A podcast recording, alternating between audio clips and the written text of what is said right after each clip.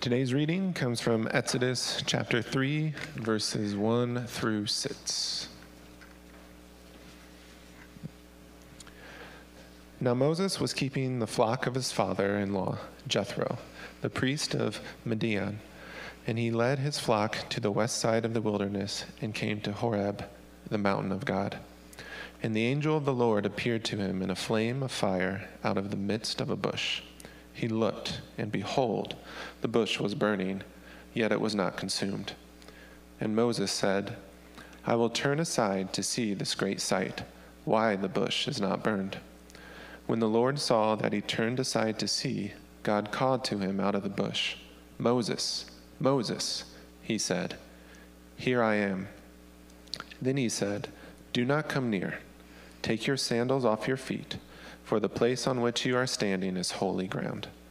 And he said, I am the God of your father, the God of Abraham, the God of Isaac, and the God of Jacob. And Moses hid his face, for he was afraid to look at God. This is the word of the Lord. You may be seated. Well, good morning once again.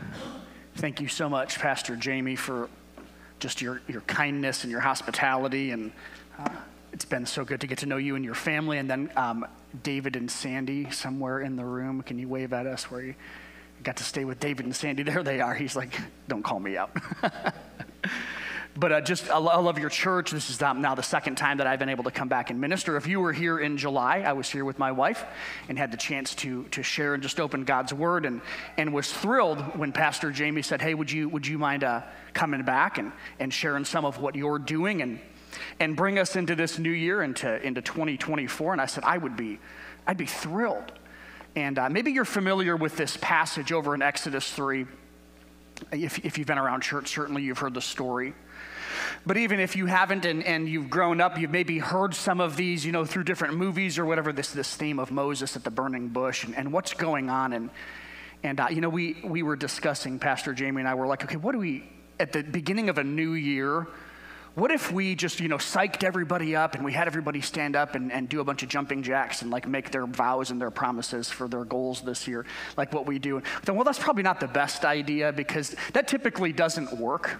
Has anybody else experienced that? I mean, I, I don't have the willpower personally to achieve my goals like in my own abilities. It doesn't, it doesn't work. Oftentimes that, that's what happens is that our, our goals and all of our resolutions, they tend to fail quickly. And, and it's actually encouraging as we read this story this morning to, to think about the posture of a believer. This, this place that we constantly live in. It's not like we visit this every once in a while. This is really where we live and the power with which we walk in it. And like we were singing that song, Lord, make me a vessel that, that you work through, is a prayer day by day by day. And so we're going to take a closer look at Moses' life in this, this interaction with the Lord uh, at the burning bush.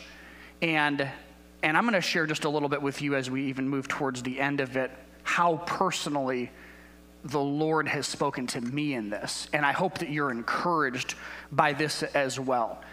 If you're familiar with the story, you know uh, God ha- that God shows up to Moses. He has this encounter in this burning bush and God and Moses have a conversation back and forth, and Moses is, is wrestling and he's struggling deeply internally with his own inadequacies and his own shortcomings, his own weaknesses. And when I read this story, you know, as often, pretty much every time we open the Bible, we read the Bible, it actually reads us.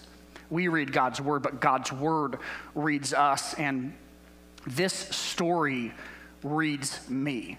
And I'm sure as we talk through this today, you'll, you'll find that it, it reads you as well. Let me ask you this question as we, as we ponder this. Have you ever felt completely overwhelmed or, or inadequate for what God has called you to?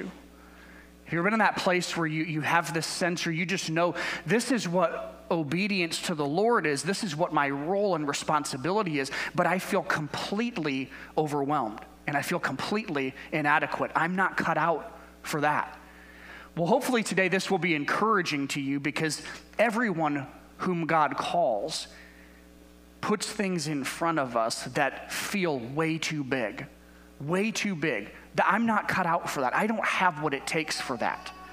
And Moses is very acutely feeling that sense of inadequacy. So let me just kind of set up the context here um, as, you, as we read those first six verses in Exodus 1 and 2. Um, Israel, the people of Israel, is growing large. They've been in, living within the, the borders of Egypt for a long time, about 430 years.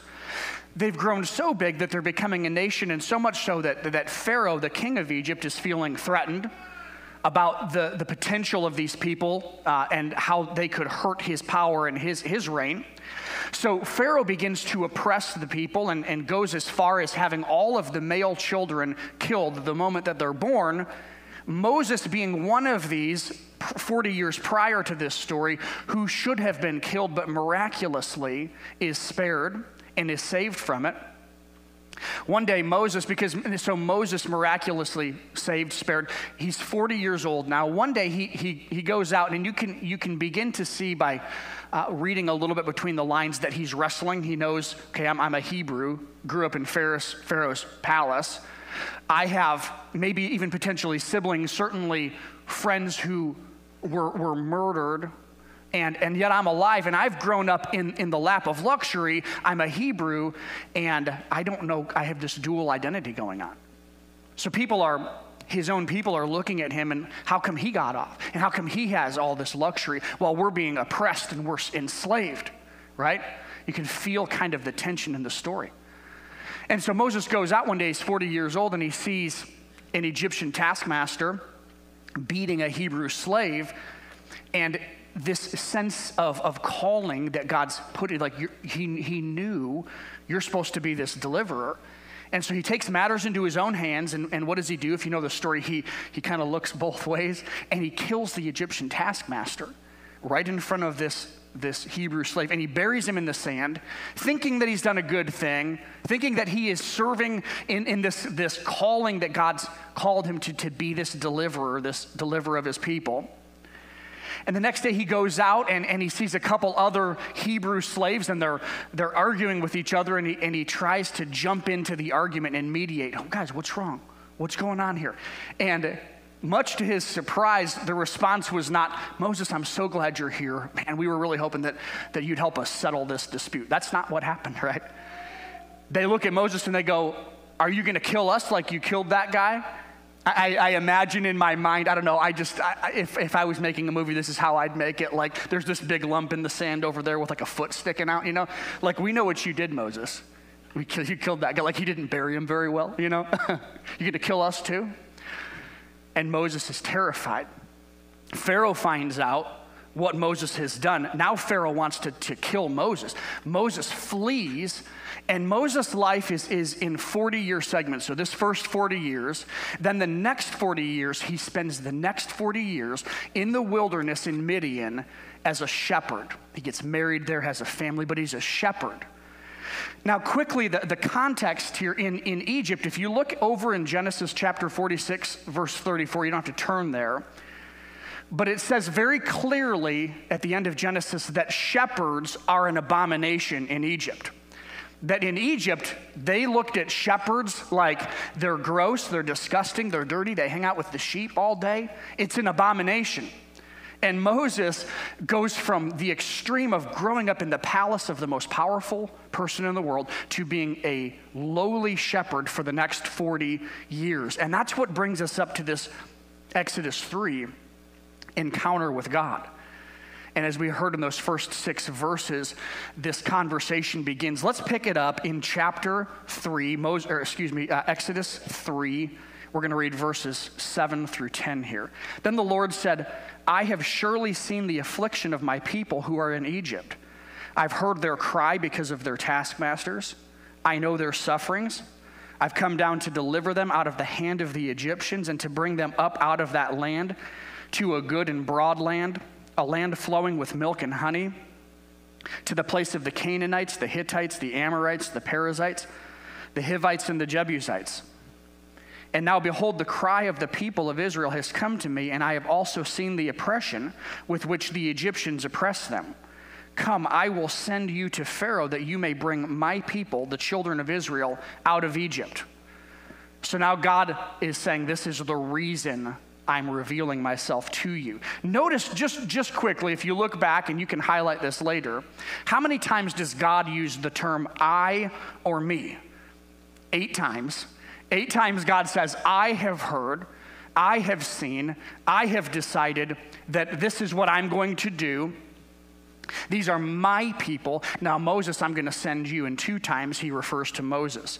Moses' response is very telling and very, very similar to ours. I know that this is true for me. When I read this story, I'm like, I feel just like Moses.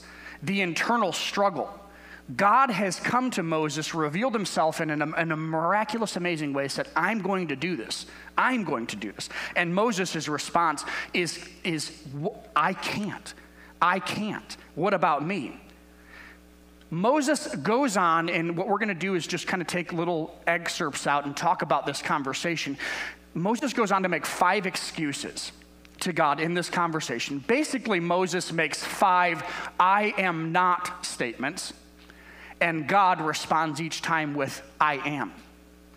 Notice that. Moses is focused on who he's not, and God's trying to get his attention on who he is. So, what's the first one? Look here in chapter 3. Uh, keep reading there in verse 11. But Moses said to God, Who am I that I should go to Pharaoh and bring the children of Israel out of Egypt? And he said, But I will be with you, and this shall be a sign that I have sent you.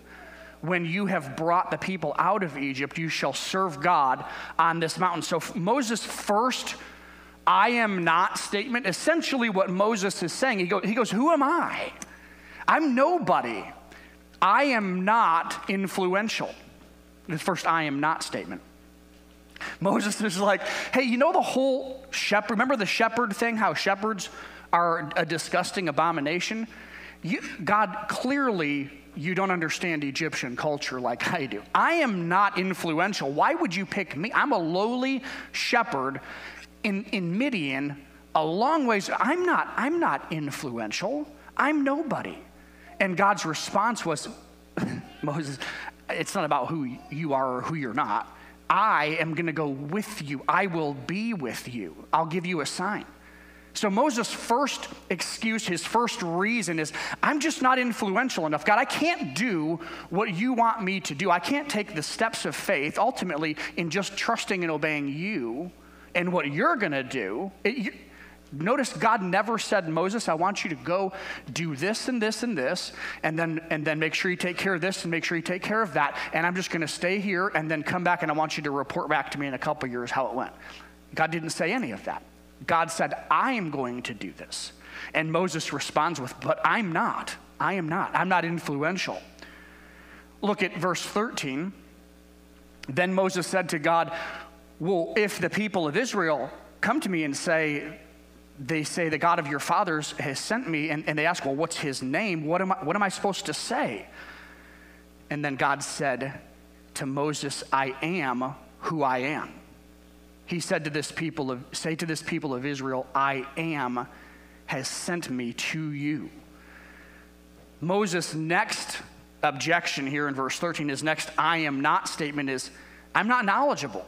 So, first of all, I'm not influential. I am definitely not the guy with the power or the position or the title. Like, you got the wrong guy. I'm not influential. And I'm, I'm not knowledgeable. What if they ask me questions about you or uh, that I don't know how to answer? I don't have the knowledge. What if, what if I get in a corner and I'm not sure what to respond? And this is where God says, listen, you tell them that I am has sent you. If we wanted to, we could just camp right there and drill down and, and explore for a long, long time about why God identified himself as the I am. And I would like to point out the connection over to Jesus because Jesus actually refers back to this. In, in, in John, you see, you see Jesus make seven I am statements that are directly connected back to I am, this mention of I am. Jesus said, I am the bread of life. I am the light of the world. I am the door. I am the good shepherd. I am the resurrection and the life. I am the way, the truth, and the life. I am the vine. Jesus was saying, You know, that I am who revealed himself to Moses? I am. That's why they were so upset with Jesus in many, many different cases because they, he was claiming to be one with God. He was claiming deity. So God says, I am the eternal, no beginning, no end, timeless, almighty. I am the one true God. So understand in Egyptian culture, they were, they were what we call polytheistic. They, they worshiped many, um, many gods. They had a god for this and a god for that. And, and you see as, as uh, the story goes on, that God begins to take aim at each one of those Egyptian gods. He starts out by saying, I am. I, you tell them, I am who I am, the eternal, ever present, almighty I am. And Moses still wrestling in his own inward self, but I'm not influential and I am not knowledgeable. And God says, But I am. I am everything you need. Now, skip over to chapter 4. Let's just kind of move ahead here in the story. In verse 1, then Moses answered, But behold, they will not believe me or listen to my voice. They will say, The Lord did not appear to you. The Lord said to him, What's that in your hand? Moses' next excuse, his next I am not statement is, is they're not going to believe me. I am not credible. God, I am not influential. I am not knowledgeable. I am not credible. I, you've got the wrong guy. Why are you calling me to do this? Why, why are what, are you, what are you thinking? God's response, what's that in your hand? And this, this is almost, it's comical because Moses already knows the thing in his hand was his shepherd's staff. He's holding a shepherd's staff. And, and he's like, but this is what disqualifies me they think that shepherds are an abomination. What's in your hand, Moses? A shepherd's staff. Let's go with that. Oh, no, they think shepherds are gross. That's why I am not your guy. I'm not influential. I'm not knowledgeable. I'm not credible. And God says, What's in your hand? This shepherd's staff. He says, Throw it on the ground. Moses throws it on the ground and it turns into a snake. Moses freaks out, runs away as would I, as probably would you. But it's interesting when you understand what, why would you turn the shepherd's staff into a snake? Because a snake symbolized power and life in Egypt. And later in the story, when you see the confrontation between Moses and, and Pharaoh, he throws his staff on the ground, it turns into a snake again. The two Egyptian magicians do the same thing, but the snake of Moses' rod eats up the other two. God is decisively, definitively showing his almighty, universal power and dominion and authority and reign.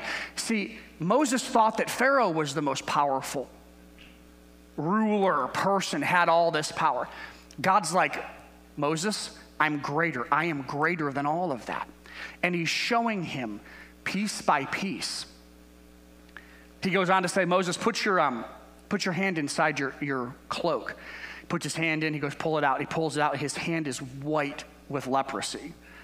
If you know what leprosy is, leprosy was an, an incurable skin disease in Bible times.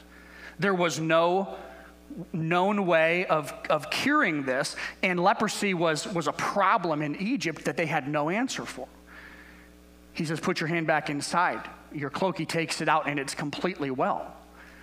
What God is saying to Moses is He's saying, I not only have power over, over Pharaoh, I have the power to heal, I have the power to deliver. I'm not saying you have to do this, Moses. You don't have the ability to do this. What I'm saying is, is I'm going to do it, and I want you to walk in faith, and I want you to trust me.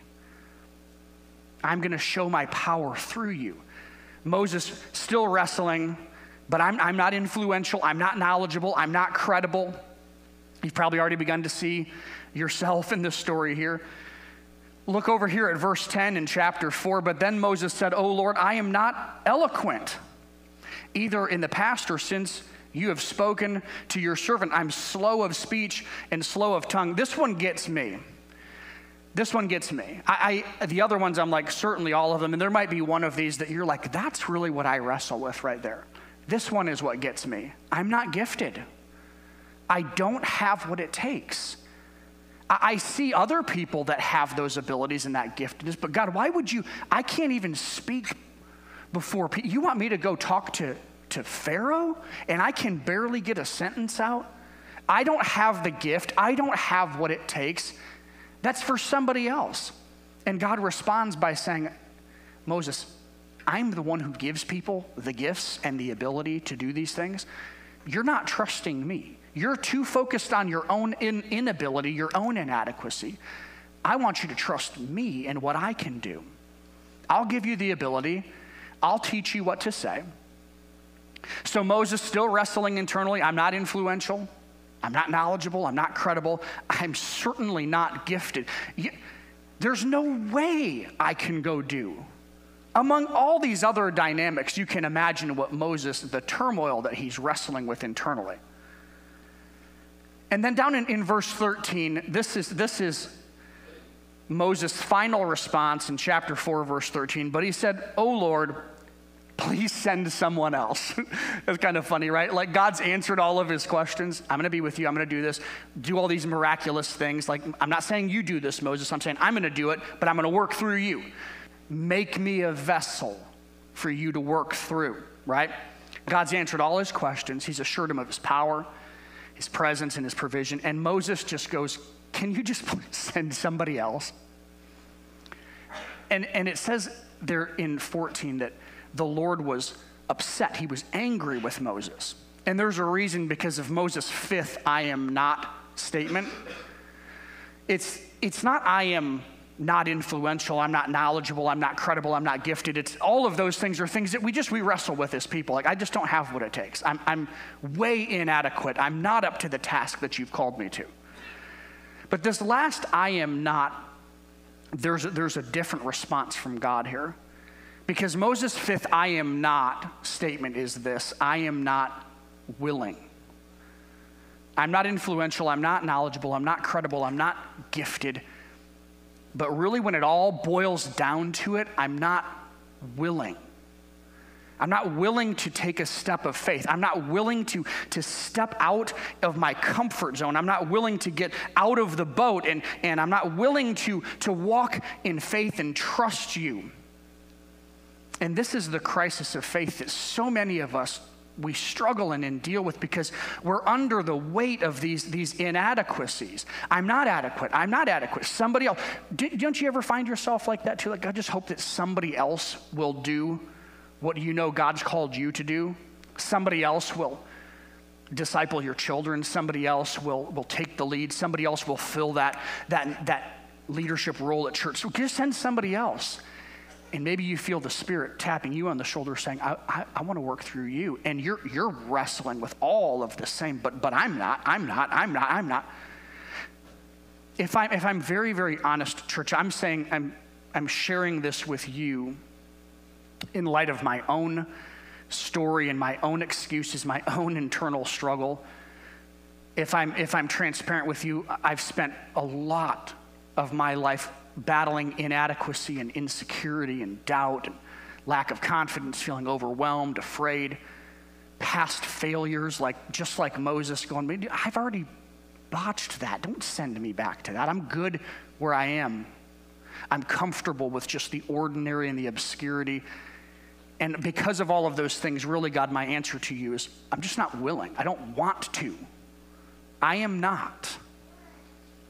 It's so easy to focus on our own inability instead of putting our faith and our trust in God's ability. And that's kind of the, the, the key thought, the big thing that I, I want to encourage you with today is this that if you, if you feel inadequate, if you feel like I'm not up to the task, I'm not good enough, I don't have what it takes, first of all, you're in great company. anyone whom God would call and says, this is, this is what I'm going to do through you, you should feel overwhelmed because you don't have the ability. You do, what God, what He puts in front of us is bigger than us. It requires us to trust Him. Overcoming inadequacy is a journey of faith in God's limitless ability. Just like Moses, the key to overcoming inadequacy is not a self pep talk. It's not going, no, no, no, no, I do have what it takes. I am good enough. I, I can do this. It's not psyching ourselves up, pumping ourselves up. You don't need someone to come give you a pep talk about how great and how awesome you are. That's not how you overcome inadequacy. You overcome the fears of inadequacy and the lies that the enemy uses to hold us down by fixing your eyes on God's limitless ability. I want to just discuss in the time that we have remaining. Uh, thinking out of this story, how does, how does this land on us? There's, there's six truths that come out of this story that are still so applicable to us today. Today, we look back at Moses through the finished work of Jesus Christ, through everything that he's done for us. And it's okay. It's okay to, to struggle. Every one of us do. And it's okay to be honest about that. It's okay at times to be like, I really feel afraid and overwhelmed. I promise you, if you were to ask Pastor Jamie, Jamie, do you ever feel like, do you feel like you're always on top of it and always cut out and like, man, you got this? He's like, no way. Man, the calling of God, does it not just keep you on your knees in complete dependence? That's the way it's supposed to be. Here's the first truth God calls you to join him in his work. I pointed that out earlier. Eight times God says, I'm going to do this. This is my purpose. I have seen, I have heard, I've come down, I'm going to move. And Moses is like, But I can't. And God's like, I don't remember saying anything about you in this. God calls you to join him in his work.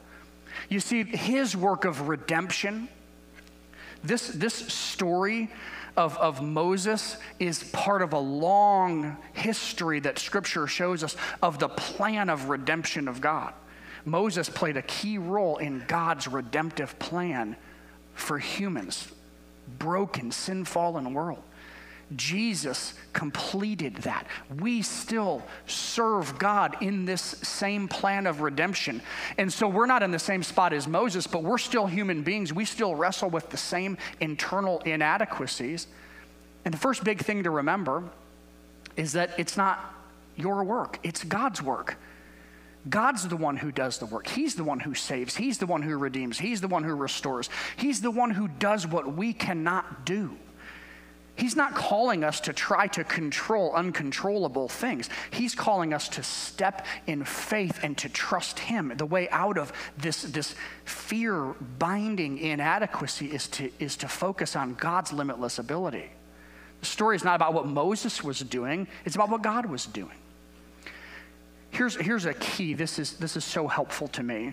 And I love that we sang that song earlier. God works through willing, obedient, humble, faithful vessels. He works through willing, obedient, humble, faithful vessels. There's no rock stars in the kingdom of God. Have you noticed that?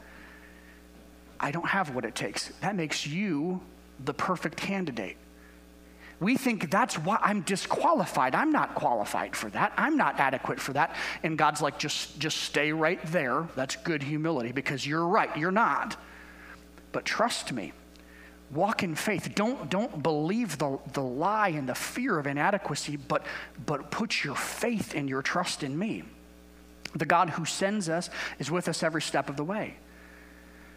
He calls you to join him in his work. The second uh, truth is this God's not concerned with your inability. You don't see in any of this interaction with Moses God going, Oh, yeah, I didn't think about. Yeah, you're right, Moses. I didn't maybe you guys, maybe is there somebody else? God's like, I, I'm not concerned with your inability. In fact, your inability is the very thing that I want to show my glory through. It makes you perfect. It's not about our glory, it's about His glory. He chooses to use the weak things of the world to show Himself perfect and strong. So if you're like, but I'm afraid and intimidated and I lack confidence and I'm not influential, I don't have position and title and I don't have credibility and I don't have a degree and I don't have I don't have all of the uh, I don't have all the tools and the gifts. It's like, yeah, you're probably the exact person that God wants to work through. He's just looking for someone to walk in faith and to trust him. Over in 1 Corinthians, we see this. God chose what is foolish in the world to shame the wise. He chose what is weak in the world to shame the strong. God chose what was low and despised in the world shepherd, Moses.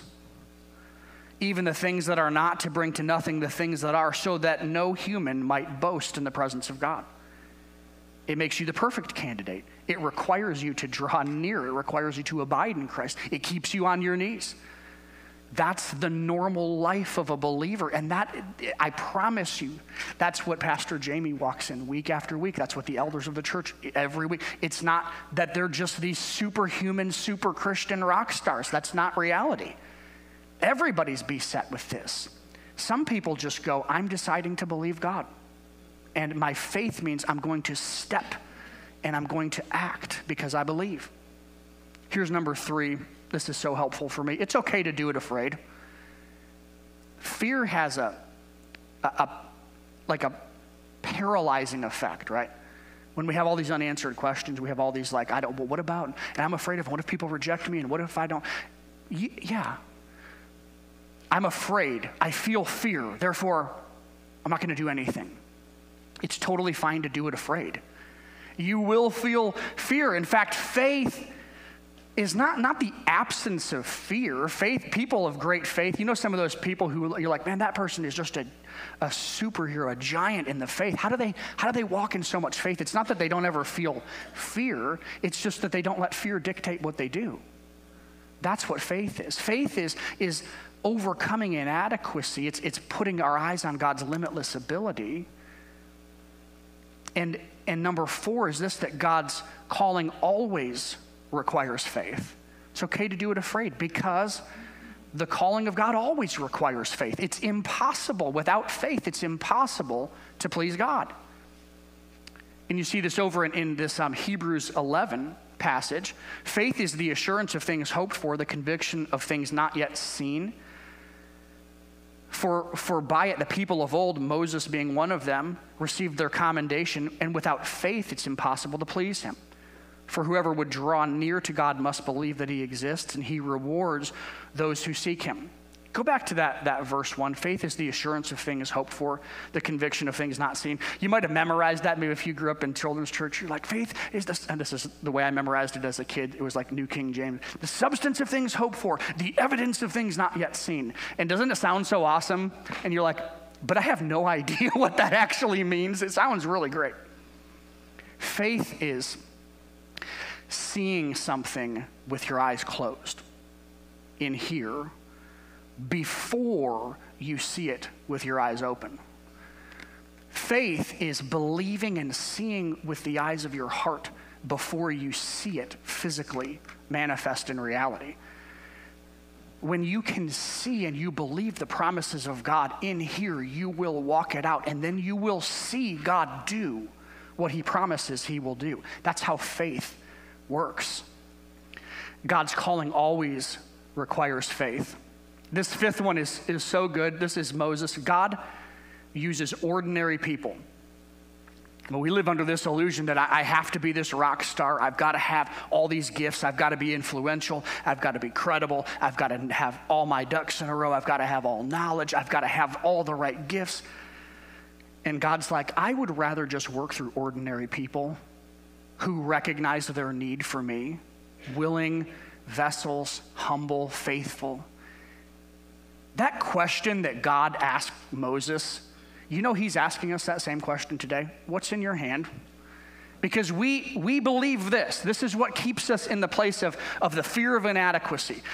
What's in my hand is not enough. I need something else. I need, there's something that I'm lacking that I don't have. And God's like, it's already in your hand. You've already got everything you need. The biggest thing you need is you, you're going to need me because I'm going to do what you cannot do. But you don't need something else. You see, if we, if we convince ourselves that we need something else, there's always something else to need. I need, need this. Okay, then you get that. You're like, Yeah, but I don't have enough Bible knowledge. I need that. You get the Bible knowledge. Yeah, I just don't have enough people skills. Oh, I need that. And what you'll do is you'll go on this round and round thing. Of course, there's a time for preparation and training, but you'll always come to that line where God is saying, hey, what's in your hand is, is what I'm going to work through. So, what's in your hand? Is it a wrench or a pen? Maybe it's a stethoscope, maybe it's a, a steering wheel. Moms, maybe there's a sippy cup in your hand, right? You've got what you need, it's in your hand. He does extraordinary things through ordinary people. The, the irony in this story, this is, this is, I can't help but just laugh when I think about this. As humans, we would think, okay, if we're gonna go overthrow Pharaoh, Pharaoh's got all the money, he's got all the power, he's got this army that's like unbeatable. It's kind of like Alabama, right, man? Those guys can't be beat but but here come the wolverines. I couldn't i couldn't help but go there. Sorry guys. I am so excited especially that my daughter goes to michigan. Man it's been a long time coming. All right back to god's word. Pharaoh he, he seems like invincible and so, in our humanness, we would think, well, here's what we got to do. We got to build a bigger army. We got to have more money. We've got to overpower Pharaoh. And God's like, how about I send a shepherd with a, with a rod in his hand? Picture this God takes down the superpower of the day with one guy, literally a dude with a stick in his hand. Is that not kind of funny? Because God does not need us. He doesn't need our power. He doesn't, he's like, I'm not worried about any of that.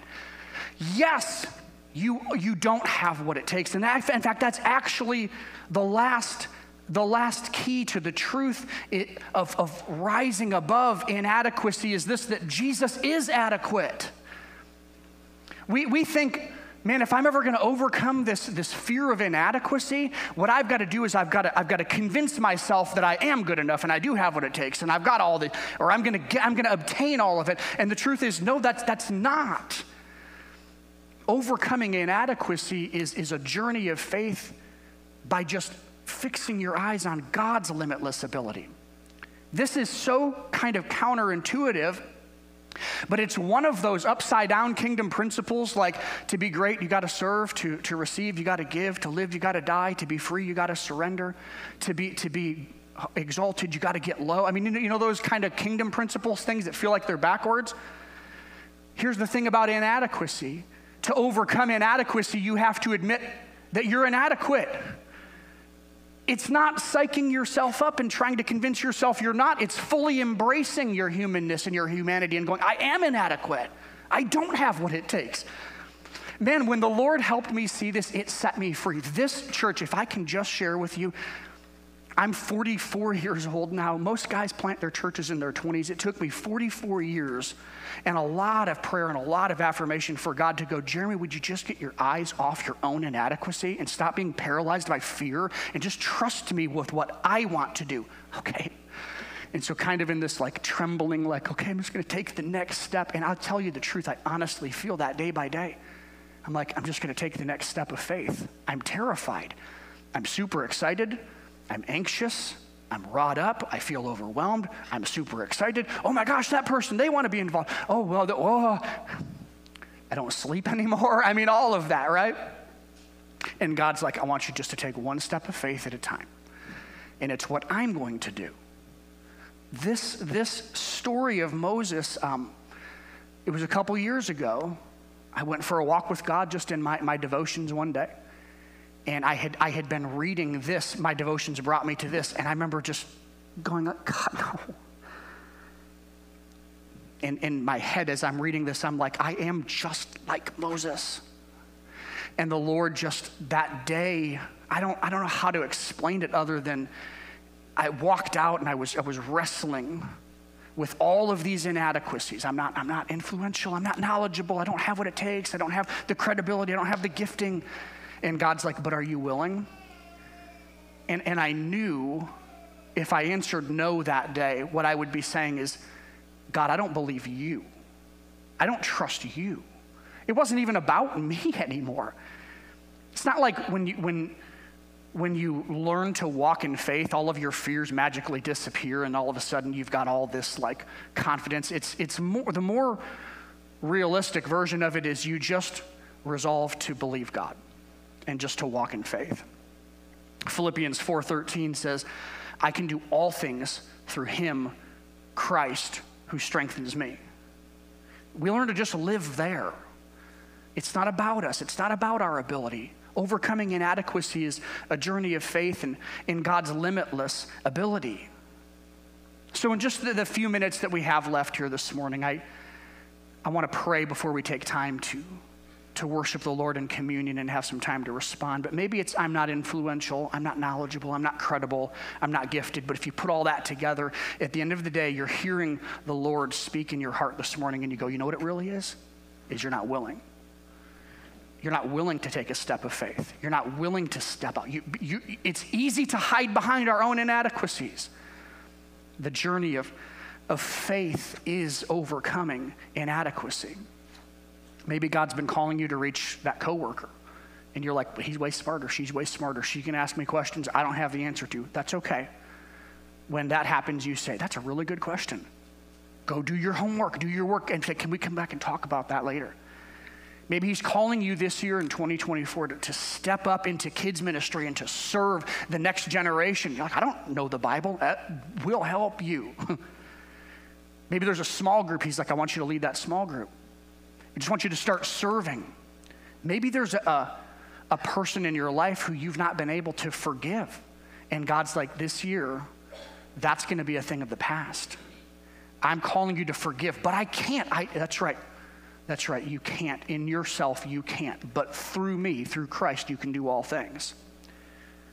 This one, this one hits really home um, because one of the biggest things in our culture, and we feel this really deeply, is, is dads.